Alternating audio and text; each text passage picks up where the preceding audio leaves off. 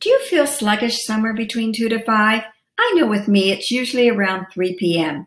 The time when you tend to reach for that unhealthy snack or you feel like taking a nap. Hi, Darlene Dawn here, and today's snippet is going to be How do you deal with that midday slump?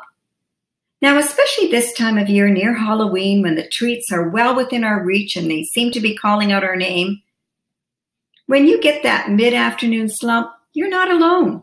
This is just your circadian rhythms running on time. Now, the secret here is what you do with that slump.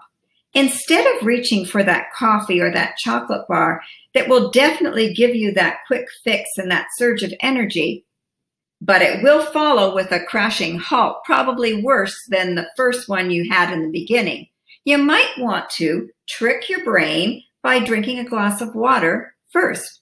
Because often when we think we're hungry, we're actually just dehydrated. Now, if that doesn't work, give it a few moments and then try a piece of fruit or something healthy.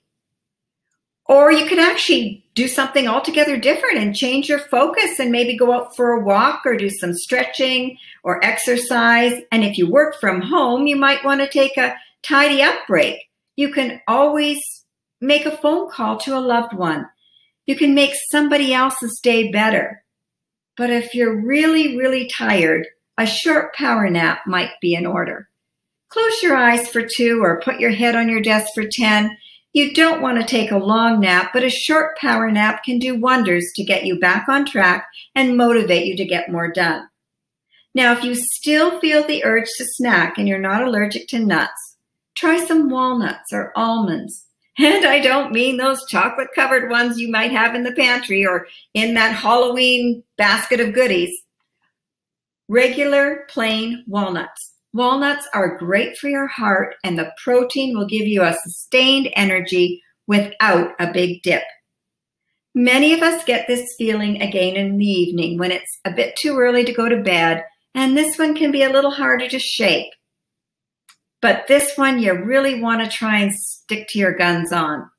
I am guilty of the nighttime snacking, which not only puts on weight, but it also affects your sleep as your body will be spending time trying to digest your food when it should be doing the necessary repair work that it's meant to do at night. My guilty pleasure has never been sugar and chocolate, but salt and chips. However, this still converts to a carb because it converts to sugar. And it's not only bad for your waistline, but your long term health as well. Most of us know this, however, it becomes one of the bad habits in our lives, like smoking or drinking or the other habits that people do. It just becomes a habit. Just remember, you're not alone when this happens. This happens to pretty much all of us. It's normal. And it's okay to have a treat now and then.